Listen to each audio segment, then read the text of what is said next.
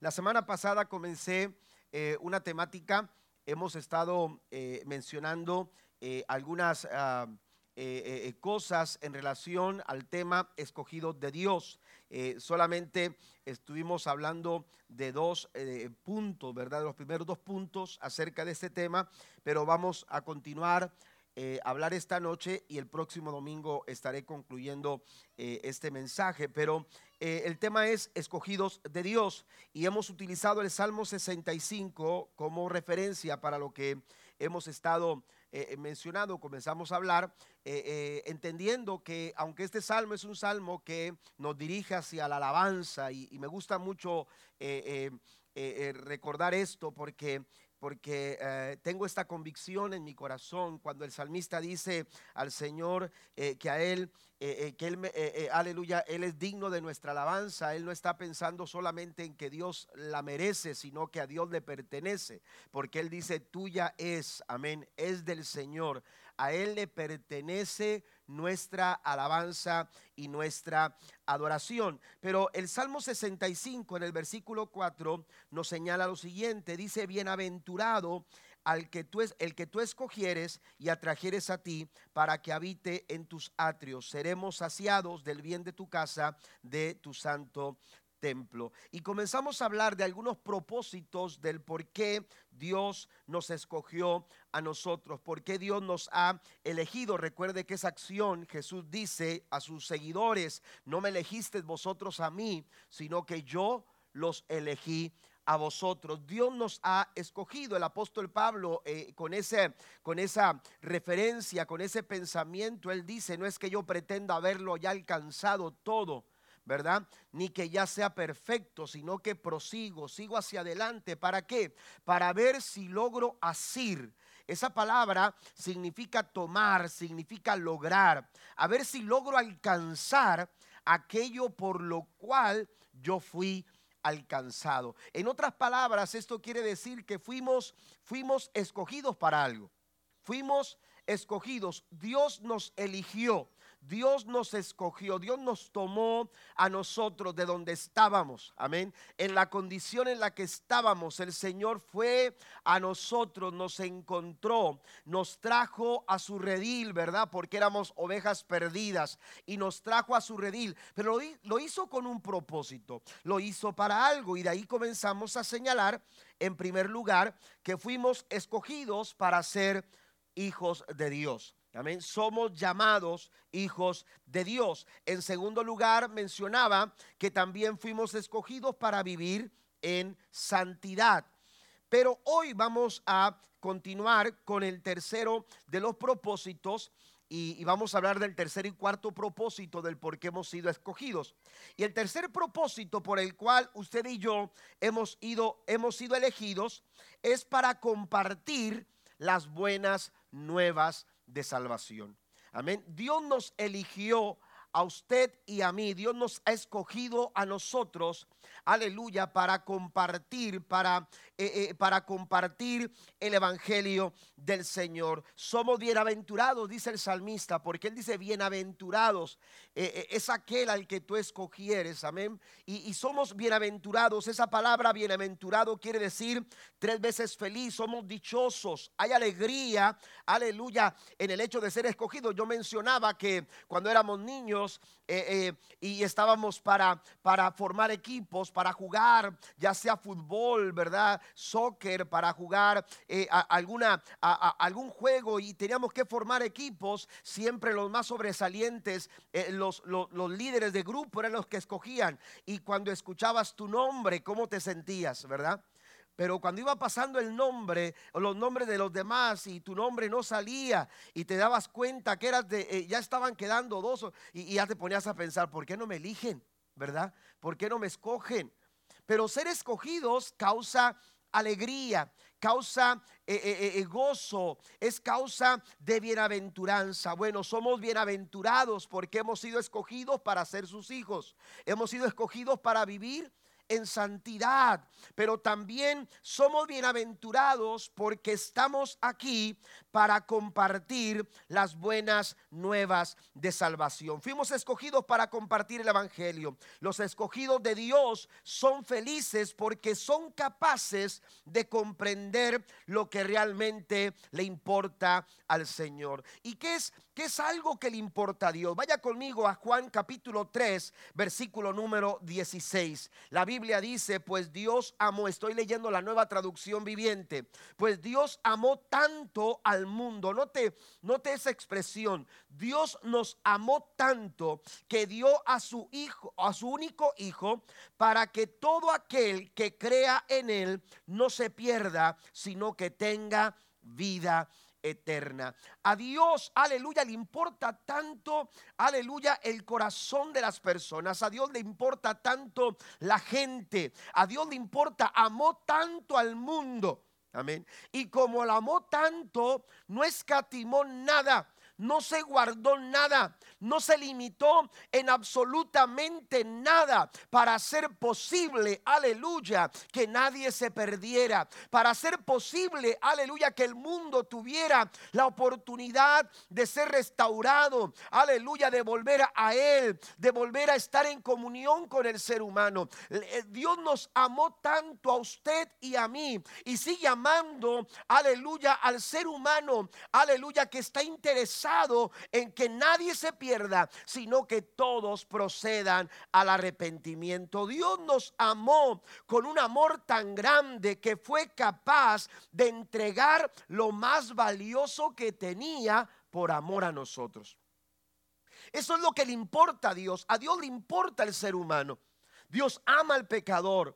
Dios ama a todas las personas. Dios ama al, al más pecador, a la persona, aleluya, eh, eh, más pecadora. El Señor la ama igual que nos ama a todos. Pero a, eh, Dios ama al pecador, pero aborrece el pecado. Y por eso fue capaz de entregar a Jesucristo. Jesucristo es el medio. Jesucristo, aleluya, es nuestro, eh, es nuestro redentor. A través de él nosotros podemos alcanzar vida eterna. Y entonces dice: para que todo aquel que crea en él no se pierda, sino que tenga la vida eterna. ¿No se goza por ello en esta tarde? Den un aplauso fuerte a nuestro Dios. Él nos amó, pero él sigue amando a la gente que te rodea. El Señor está tan interesado en aquellas personas que te rodean, que tú conoces y que tú sabes que no tienen a Jesús en su corazón. A ellos también Dios les ama. A ellos, por ellos también Jesús vino a morir en la cruz del Calvario. Y entonces, ¿qué hizo Dios? Dios nos escogió a nosotros. Amén. Dios te escogió a ti y me escogió a mí. Dios, Dios ha establecido a su iglesia, aleluya, como una agencia para alcanzar a los pecadores. Dios ha establecido a su iglesia, y como iglesia nosotros somos embajadores del reino de Dios. ¿Cuántos dicen amén a eso? Usted es un embajador, usted es un diplomático. ¿Sabía eso usted? ¿Eh? Usted, eh, eh, aleluya, es diplomático porque, aleluya, usted está representando el reino de los cielos. Usted está representando el reino de los cielos. Yo recuerdo que cuando, tía, cuando tenía catorce, quince años y empezaba el Señor a trabajar conmigo, aleluya, eh, eh, eh, eh, queriendo alcanzar mi corazón, pero, pero Dios estaba trabajando en mí. Yo sabía que Dios quería algo conmigo, eh, eh, eh, que Dios quería llamarme al ministerio. eh, eh, Yo crecí en las bancas, eh, eh, corriendo en la iglesia. Yo sabía lo que, cómo Dios trabajaba con las personas y cómo Dios estaba trabajando conmigo. Y recuerdo que una, una palabra que me, me impactó mucho, yo creo que tenía como unos quince años, cuando eh, eh, un predicador, eh, eh, una ocasión, me, me, me, me empecé, empecé a compartir con él. Y, y, y mientras platicaba, él me decía: ¿sabes una cosa? Lo más cerca que una persona quizás, aleluya, puede saber de Dios es a través de ti. Hay tantas personas necesitadas de Dios que no saben cómo acercarse a Él, que no saben que Dios le ama, que no conocen absolutamente nada de Dios. Lo más cercano de Dios que la gente puede estar, eh, puede ser capaz de escuchar, es a través de ti. Y tenemos que hacer conciencia, iglesia, que hemos sido salvos, que Dios nos ha alcanzado a nosotros. Mire cómo dice el apóstol Pedro en su segunda carta, capítulo tres, versículo nueve, la nueva versión internacional. Dice: el Señor no tarda en cumplir su promesa, según entienden algunos la tardanza. Más bien, dice, Él tiene paciencia con ustedes, porque Él no quiere que nadie perezca, sino que todos se arrepientan. Lo que a Dios le importa, a Dios le importa tanto la gente, que dice el apóstol Pedro, aleluya, Él es paciente, Él no tarda, Él no se está tardando, Él lo que es es paciente, porque Él está esperando que todas aquellas personas que todavía no han escuchado de Él, que todas aquellas personas que todavía no le conocen, que todas aquellas personas que vagan sin Dios, sin esperanza y sin salvación, puedan conocerlo, puedan escuchar de Él. Y para ello el Señor, aleluya, llama a su iglesia. Para eso el Señor nos ha escogido a nosotros, iglesia, Comunidad Cristiana Emanuel. Dios nos ha llamado y ha establecido en este lugar para que nosotros representemos el reino de Dios, aleluya, en este mundo. Den un aplauso fuerte al Señor. Él no quiere que nadie se pierda, Él no quiere la muerte del pecador. Por eso nos ha escogido a nosotros, iglesia, para compartir las nuevas de salvación a los perdidos. Primera de Pedro, capítulo dos, versículo nueve dice: pero ustedes son linaje escogido. Amén. Usted es linaje escogido, aleluya, real sacerdocio, nación santa, pueblo que pertenece a Dios. ¿Para qué? Para que proclamen las obras maravillosas de aquel que los llamó de las tinieblas a su luz admirable.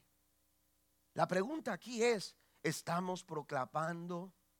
Amén. ¿Estamos proclamando las obras maravillosas de Dios a través de nuestras vidas? ¿Lo estamos haciendo? Dios quiere que nosotros, aleluya, seamos sus embajadores. A donde yo no puedo llegar, a las personas que, aleluya, yo no puedo llegar, usted puede llegar en su trabajo, en su casa, en su comunidad, en su entorno. Amén.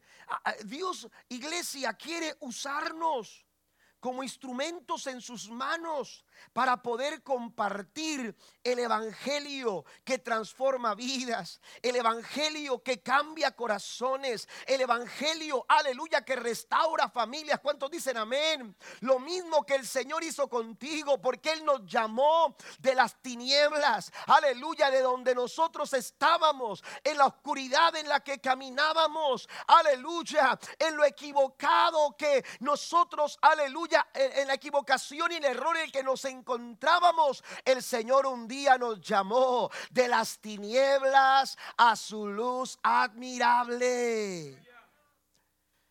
Somos llamados, aleluya, a compartir el evangelio a las personas. Hay gente que de pronto dice: pero pastor, ¿yo cómo puedo compartir? Yo no, yo no tengo palabras, eh, eh, soy, soy de cortas palabras, eh, no me siento cómodo, aleluya, eh, eh, eh, eh, aleluya, hablándole a la gente. ¿Y quién te dijo que tienes que hablar? ¿Sabe que podemos testificar sin siquiera decir una sola palabra?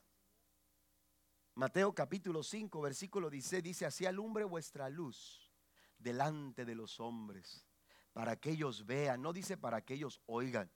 Qué bueno que escuchen, qué bueno que usted pueda hablar, qué bueno que usted pueda compartir. Por eso, eh, eh, eh, aleluya, si podemos, eh, eh, con toda libertad pidamos que el Señor nos dé la auto, eh, eh, autoridad, o nos ha dado autoridad, pero pidamos al Señor la seguridad que necesitamos para poder compartir, perder el miedo. Pero mire, si usted quizás se siente incapaz de decir algo, comparta su testimonio, a través de su vida.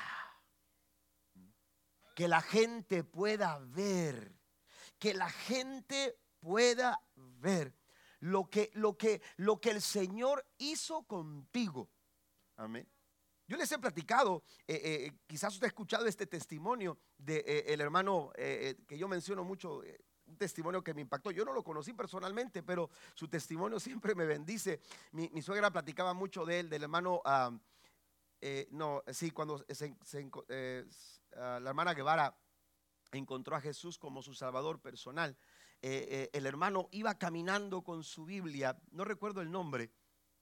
Hermano Dieguito, el hermano Dieguito, en Ebenezer, cuando estaba allá en Hueslaco, en la calle Toritos, en aquel tiempo, hace muchos años atrás, eh, dice que eh, el hermano Dieguito iba con su Biblia caminando rumbo a la iglesia, y la hermana eh, eh, salió queriéndose lanzar al primer carro, eh, a las llantas de un carro, porque ya no soportaba más, ya no aguantaba más, había tanta desesperación en su alma, no tenía paz en su corazón, y cuando ella salió de su casa corriendo a encontrarse con las llantas del primer carro que, que cruzara frente a su casa, lo primero que se encontró fue al hermano Dieguito con su Biblia en el brazo, caminando, y cuando lo vio, eh, vio en él una paz y vio en él tanta tranquilidad que, ¿sabe qué sucedió? No se aventó debajo de las llantas de un carro. A lo lejos ella dijo: voy a seguir a este hombre a ver a dónde va. Para, para su sorpresa, el hermano Dieguito no iba a una cantina. Para su sorpresa, el hermano Dieguito no iba al baile. Para su sorpresa, el hermano Dieguito no iba a ningún otro lugar, aleluya, donde, donde, no, donde, donde no debía. Para su sorpresa, el hermano Dieguito cruzó las puertas del templo de Ebenezer en la calle Toritos, allá en Hueslaco, y aquella mujer dijo: yo quiero lo que ese hombre tiene. Y entró también tras él a las puertas, aleluya, por las puertas de ese templo, y esa noche ella conoció a Jesús como su su salvador personal. Hay que compartir, hay que, hay que dar a conocer, aleluya, lo que Cristo ha, ha hecho en nuestras vidas, lo que Jesús ha hecho en nuestros corazones. Usted tiene un testimonio poderoso que puede bendecir a tantas gentes, aleluya, tantas personas, aleluya. Necesitamos compartir el mensaje del Señor, porque para eso nosotros hemos sido escogidos. Usted se siente feliz de saber que su corazón ha sido perdonado, pero quiero decirle, aleluya, que usted será bienaventurado y usted va a poder sumar una mayor felicidad cuando usted pueda darse cuenta lo que usted puede compartir y de la forma en que usted puede bendecir a otras personas. Bienaventurado el que tú escogieres, aleluya, porque, porque ha sido llamado a vivir como hijo de Dios, a vivir en santidad, pero también ha sido llamado, escogido para compartir el mensaje del Señor, aleluya, compartir el evangelio, aleluya. No tienes que ir a la escuela bíblica, no tienes que ir a prepararte para ser ministro. Cualquiera de nosotros hemos sido llamados, aquellos que hemos, aleluya, experimentado la salvación, aquellos que hemos sido transformados por el poder de Dios. Tenemos todo todas las herramientas, todos los recursos el Señor nos los ha dado para poder decir a la gente lo que Cristo ha hecho en nuestras vidas. Usted no necesita ir a, a, a, a estudiar teología para predicar eh, eh, o para compartir el evangelio. Si Dios llama al ministerio, perfectamente hágalo. Amén, pero si usted, aleluya, eh, eh, quiere compartir el evangelio, aleluya, de acuerdo a lo que el Señor hizo en su vida. A mí me impacta mucho cuando aquellos hombres le preguntaron a, a, a aquel ciego, ¿verdad?, que había recibido a, a, el milagro de parte del Señor, y, y que lo empezaron a cuestionar para ver si encontraban alguna, alguna acusación o una oportunidad de acusar a Jesús, aleluya, y, y tenderle una trampa. Le preguntaron: ¿qué, qué, qué es lo que tú piensas? ¿Qué es lo que te dijo? ¿Cuál fue tu experiencia con compártenos algo, aleluya, ¿qué nos puede decir? Ellos querían encontrar alguna base para poder ir en contra de Jesús. Y aquel hombre dijo: mira, yo no sé si es profeta, yo no sé si es esto, yo no sé si es aquello, yo lo que sé es que yo no miraba, pero cuando él vino hizo algo grande en mi vida, y el que no miraba ahora ve, ahora el que no miraba ahora puede ver. Hay que compartir, no hay que callar, hay que hablar lo que el Señor ha hecho en nuestras vidas. Dios ha llamado a su iglesia y le ha dado el ministerio de la reconciliación. Segunda Corintios capítulo cinco verso dieciocho dice: y todo esto es un regalo de Dios, quien nos trajo de vuelta a sí mismo por medio de Cristo, y Dios nos ha dado la tarea de reconciliar a la gente con Él. Dios nos ha dado a nosotros, nos ha comisionado, nos ha escogido, amén, aquellos que hemos sido reconciliados con Dios por medio de Jesús. Ahora somos llamados a reconciliar a otros, amén, a reconciliar a otros. ¿Sabe que la palabra reconciliar, amén, en, en, en, el, en el griego, aleluya, tiene que ver con recuperar la amistad, la concordia entre dos partes? Amén. Tiene que ver también con recuperar un estado que previamente se perdió. Amén. Y sabe que, que, que una de las implicaciones que, que, que, que, uh, eh, eh, que, que se enumeran en esta, en esta previa eh, pérdida es una pérdida traumática. Amén. Porque el hombre sin Dios, aleluya, el hombre sin Dios no tiene nada. El hombre sin Dios, aleluya, eh, se opaca su corazón, su vida, pierde sentido, pierde razón. Y por ello, iglesia, tenemos la necesidad, tenemos la encomienda, tenemos esta tarea de reconciliar a la gente con Cristo, con Dios a través de Cristo. Amén. ¿Usted lo cree? Denle un aplauso fuerte al Señor. Romanos capítulo diez versículo trece al catorce dice: pues todo el que invoque el nombre del Señor será salvo. Amén. Pero ¿cómo pueden ellos invocarlo para que lo salve si no creen en él? ¿Y cómo pueden creer en él si nunca han oído de él? ¿Y cómo pueden oír de él a menos que alguien se lo diga? Amén. Necesitamos compartir el mensaje del Señor. Y sabe que compartir el mensaje del Señor es uno de los actos de misericordia más satisfactorios. Por eso dice: bienaventurado el que tú escogieres. Es uno de los actos de misericordia más satisfactorios que podemos realizar en esta vida. A lo mejor usted dice: es que me da tanta compasión la gente que no tiene que comer y le da un plato. Qué bueno que lo haga. Ay, mira, es que no tienen ropa que ponerse y usted le da ropa. Qué bueno que lo haga. Pero qué triste es que le pueda dar un plato para poder saciar su hambre física o poder tapar su cuerpo de un frío intenso, pero no le comparta un mensaje que lo lleve de la tierra al cielo. Así que, iglesia, vamos a asegurarnos de dos cosas: que cuando vayamos, que primero, en primer lugar, que vayamos al cielo, pero en segundo lugar, que no vayamos solos. Hay que llevar a alguien. ¿Cuántos dicen amén? Den un aplauso fuerte a nuestro Dios. Siguiente: fuimos escogidos para ser sus hijos, fuimos escogidos para vivir en santidad, fuimos escogidos para compartir las buenas nuevas de salvación. Pero también, número cuatro, fuimos escogidos para caminar en obediencia. Usted y yo somos elegidos por Dios. Él nos ha elegido.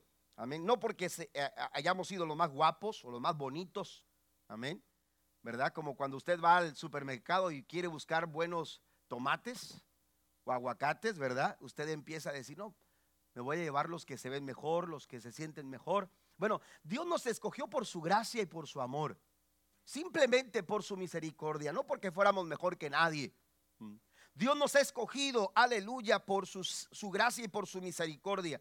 Pero tiene un, un cuarto propósito, y es que vivamos en obediencia. Primera de Pedro capítulo uno versículo dos, la Nueva Versión Internacional, dice: según el plan de Dios Padre, Él los eligió de antemano y los purificó por medio del Espíritu. ¿Para qué? Para que lo obedezcan y sean rociados con la sangre de Jesucristo, que Dios les dé de abundante, abundantemente de su generosidad, amor y paz. Claramente el apóstol Pedro, aleluya, menciona este propósito del por qué fuimos elegidos. Dice que Él nos eligió de antemano.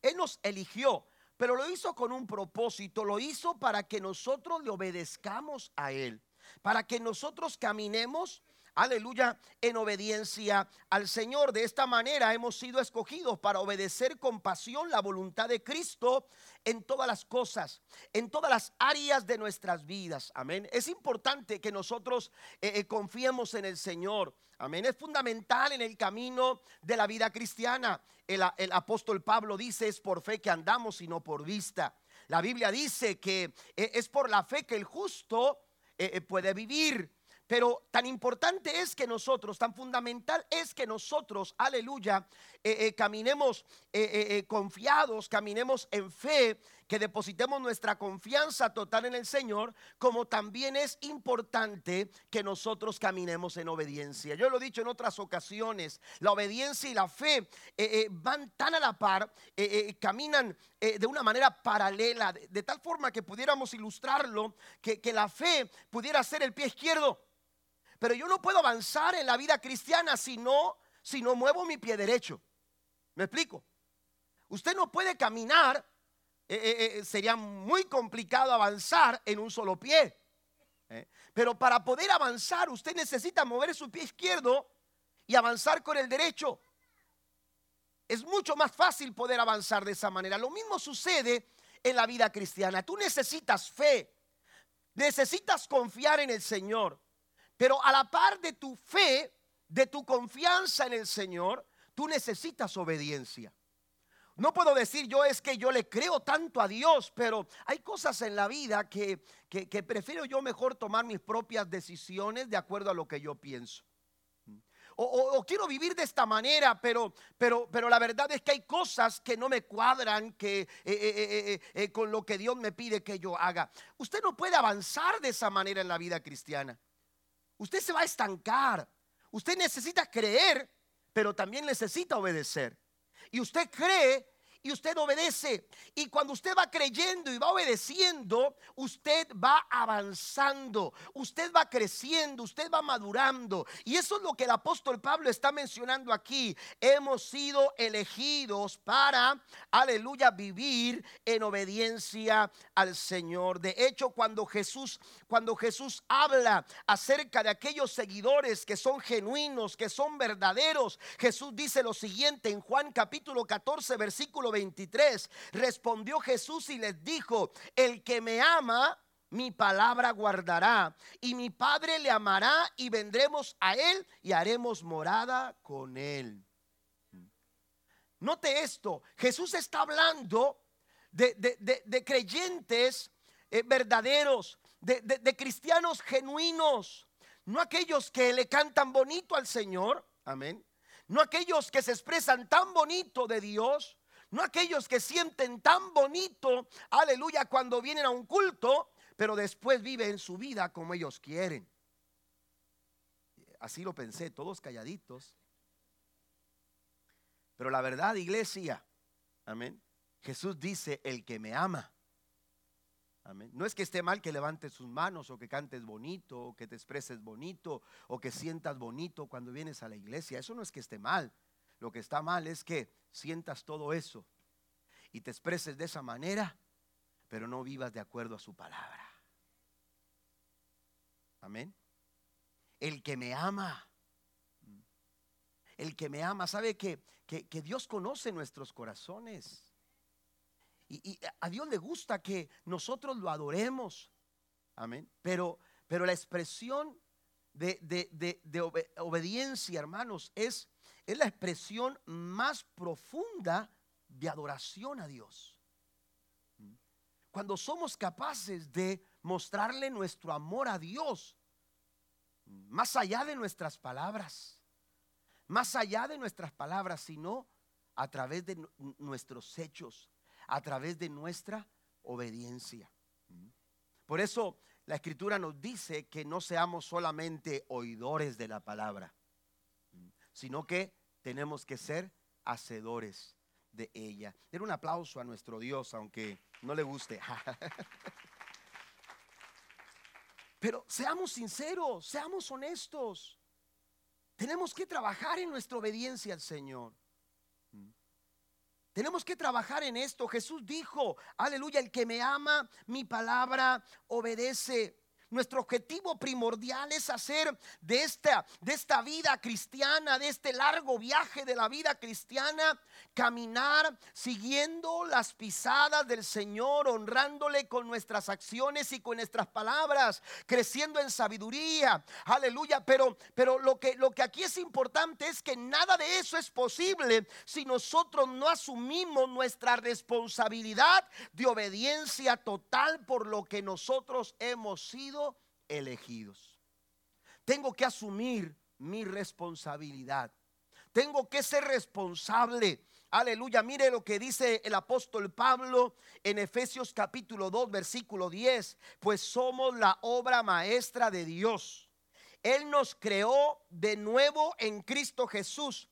¿A fin de qué? Hay un propósito de por medio. Hay un plan.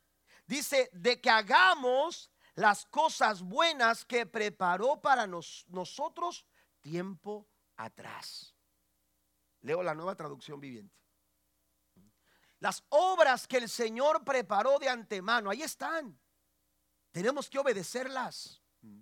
Tenemos que practicar la obediencia, y esto es un motivo de alegría, el hecho que Dios nos haya escogido, aleluya, el hecho de que podamos nosotros mostrarle a Él una total obediencia. Mire la actitud del salmista en el Salmo ciento diecinueve, versículo treinta y tres al treinta y cuatro, enséñame tus decretos, oh Señor. Y entonces dice, y esto, esto es determinación, esto es determinación, los cumpliré hasta el fin. Dame entendimiento y obedeceré tus enseñanzas y las pondré en práctica con todo mi corazón. Yo, yo quiero que se aprenda este texto, amén, que, que, lo, que, lo, que lo memorice y, y que lo vaya, eh, eh, lo vaya eh, de alguna manera desglosando parte por parte, porque, porque aquí el salmista da herramientas, aleluya, para que nosotros podamos practicar la obediencia. Dame entendimiento, amén, dame entendimiento, y todo ello, amado hermano, aleluya, nos va a ayudar para que nosotros podamos vivir en obediencia. Entonces necesitamos poner en práctica nuestra obediencia al Señor. Obedecer no es una opción en la vida cristiana. No es, no es una opción. Por eso, por eso el salmista habla de esa forma. Amén. Los cumpliré. Voy a, voy a, voy a determinar cumplirlos. Se oye fácil, ¿verdad? Se escucha fácil, pero el enemigo va a tratar de una u otra manera impedir que tú, aleluya, cumplas con, ese, con esa determinación. Y, y, y va a querer de alguna forma, aleluya, eh, eh, hacerte eh, eh, eh, eh, perder ese compromiso y, y ese deseo en tu corazón de cumplir la voluntad del, de, del Señor en tu vida. Pero obedecer no es una opción. Fuimos escogidos para eso. Fuimos escogidos para obedecer. Si somos elegidos de Dios, si somos escogidos de Dios, nuestra responsabilidad es vivir en obediencia al Señor. eh, eh, los, los discípulos lo entendieron. Entonces, aleluya, cuando, cuando los, los, los llevaron a la cárcel por predicar el evangelio y les dijeron, necesitamos que ustedes dejen de perturbar a, a la ciudad, que se callen y ya no, ya no sigan predicando. Los metieron en un tiempo en la cárcel, y cuando lo, los, los soltaron, aleluya, les dijeron, los vamos a soltar, pero ya no queremos que sigan predicando de ese Jesús. Dice que se los volvieron a encontrar predicando, y entonces les dijeron, no les dijimos a ustedes que ya no hablaran de Jesús. ¿Cuál fue su respuesta? La respuesta fue, es necesario obedecer a Dios antes que a los hombres. Esa es nuestra responsabilidad. Hemos sido escogidos, iglesia, amén, para, para caminar en obediencia. Lo mismo sucedió, a, apenas el domingo hablábamos un, eh, eh, sobre, sobre aquellos jóvenes hebreos que estaban, estaban ahí desafiados porque, porque eh, Nabucodonosor les, les daba una oportunidad de...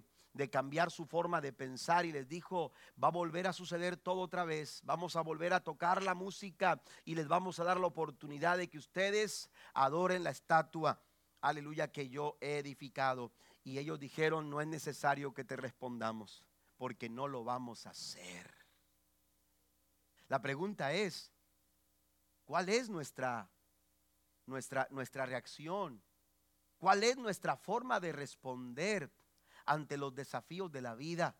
¿Estamos obedeciendo a Dios? ¿Estamos, estamos dando pasos de obediencia al Señor? ¿O simplemente nos estamos intimidando y nos estamos dejando llevar por un camino equivocado? Mire, permítame, y con esto voy a concluir, cinco razones importantes del por qué tenemos que obedecer al Señor. Cinco razones importantes del por qué Dios espera que nosotros le obedezcamos. ¿Y por qué podemos decir que somos bienaventurados cuando obedecemos? Amén. Aquí hay cinco razones que espero que usted las, las, eh, eh, las, las escriba, las anote si puede hacerlo. En primer lugar, porque Dios se agrada de nuestra obediencia. Por eso, Dios se agrada de aquellas personas, aleluya, aquellas, aquellos cristianos, aquellos seguidores suyos, aquellos hijos que le obedecen. Primer libro de Samuel, capítulo quince, versículo veintidós y veintitrés, dice eh, que es mejor la obediencia que el sacrificio. Amén.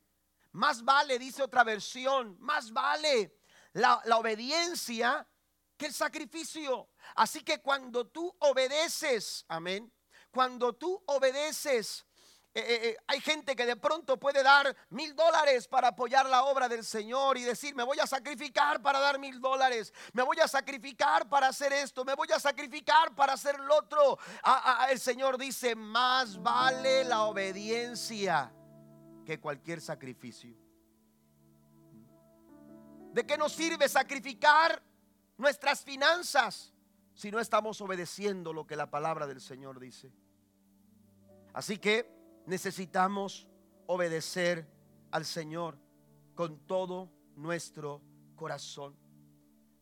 Pero también hay una segunda razón, porque la obediencia demuestra nuestro amor al Señor y nuestra devoción a Él. Yo lo mencionaba anteriormente, Juan capítulo catorce, versículo veintitrés: el que me ama, mi palabra obedece.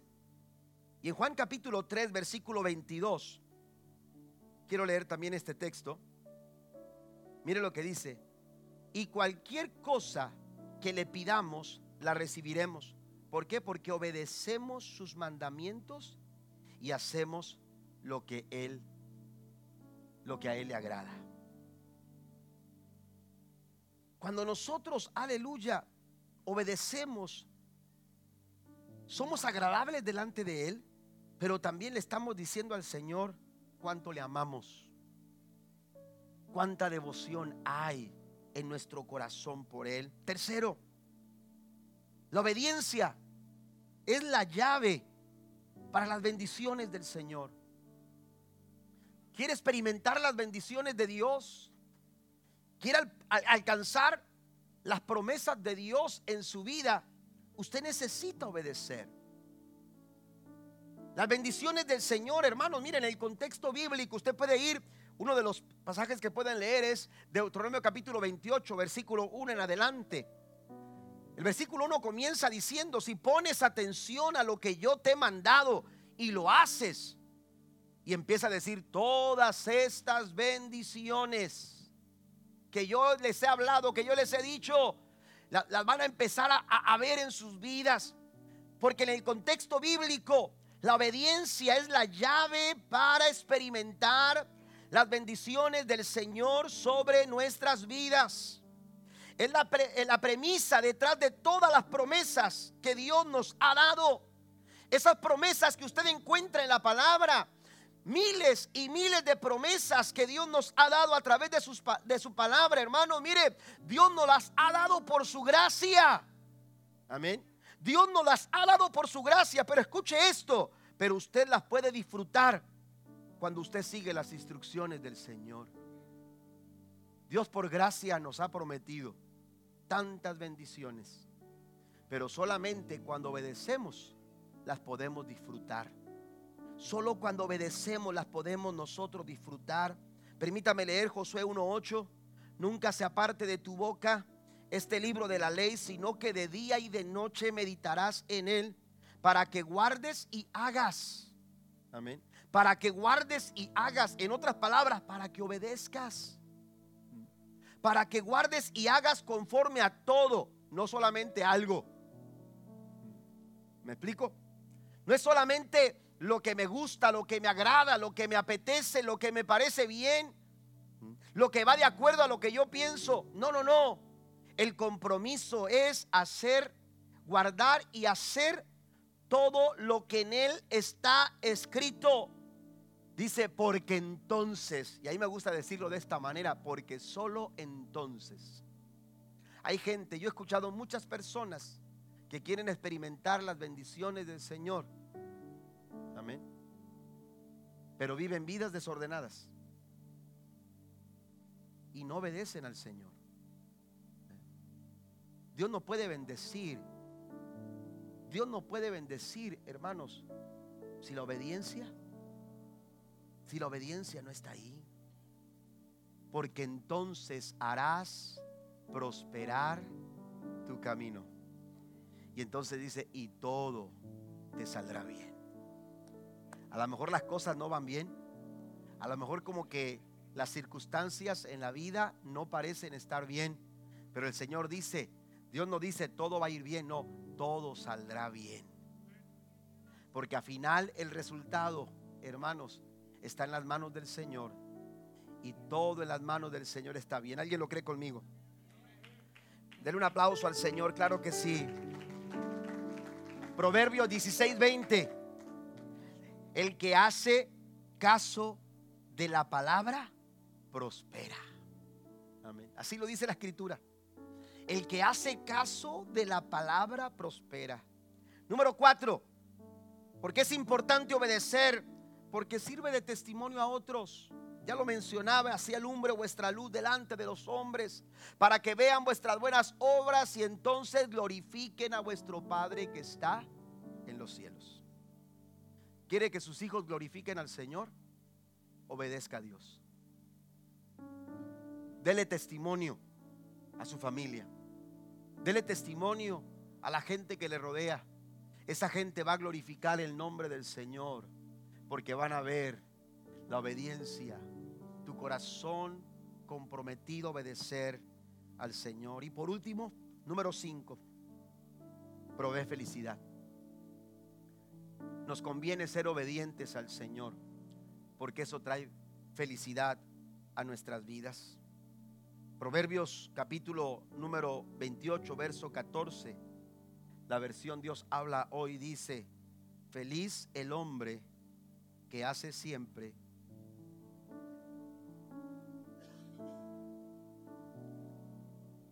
que honra siempre, perdón, y aquí me faltaron los, los lentes, que honra siempre al Señor. Acá está, ¿verdad? Feliz el hombre que honra siempre al Señor, pero el terco caerá en desgracia. Estamos obedeciendo al Señor. Nos conviene ser obedientes. Salmo ciento diecinueve, verso uno y dos.